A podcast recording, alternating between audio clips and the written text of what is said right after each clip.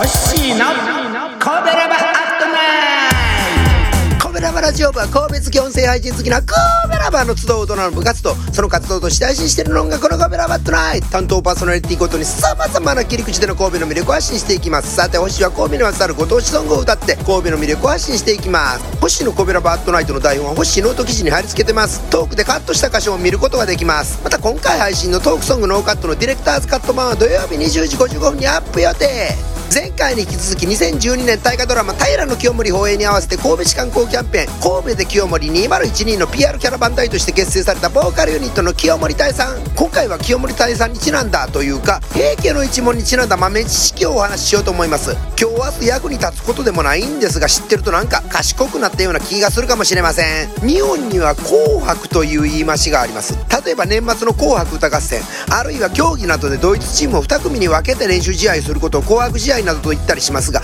これはいずれも戦う時チームが赤組対白組ということになってます。運動会でも赤組対白組の図式が今でも伝統的に残ってます。なぜチームを2つに分けた時赤と白なのか。ここで突然ですが参考資料として小野清常の二三鎖歌います。柳が裏の秋風への置い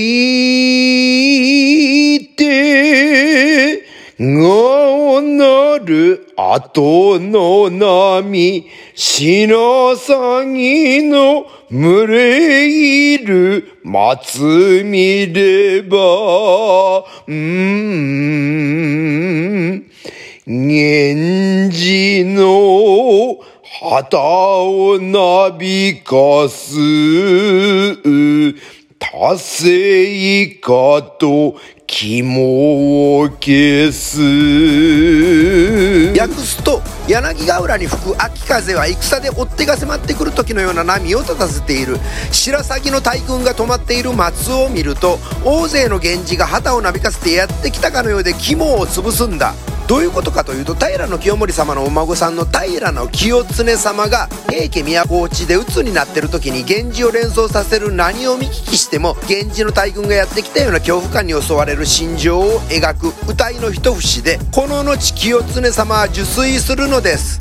ではこのおのおの二三鎖の中で清常様は何に肝を潰すほど驚いたのか。秋の風が追っ手がやってくるような波を立てているそんな時に白鷺の群れを見て肝を潰してます。清常様は白鷺の群れが無数の源氏の旗印に見えたのです。白鷺の体の色は白。源氏の旗印は白なのです。対する平家の旗印の色は赤。まさに紅白に分かれて競う。紅白歌合戦や紅白試合運動会では源平合戦における平家の旗印赤。源氏の旗印白が受け継がれているのです。さて今回も日本における滅びの美学の一つ平家の儚さ悲しみ切なさなどの思いを表現した名曲「生きる時空を超えて」をピックアップ。今回はイントロの一番前それからアウトロの一番後ろにあるリフ的なメロラインの確認作業と少し練習です。作詞サリー先生作曲はジン先生。でここからポッドキャストには著作権関係で奇跡を流せません。CM と歌の歌詞はスタイルの私おちいチャンネルにお飛びくださいませ。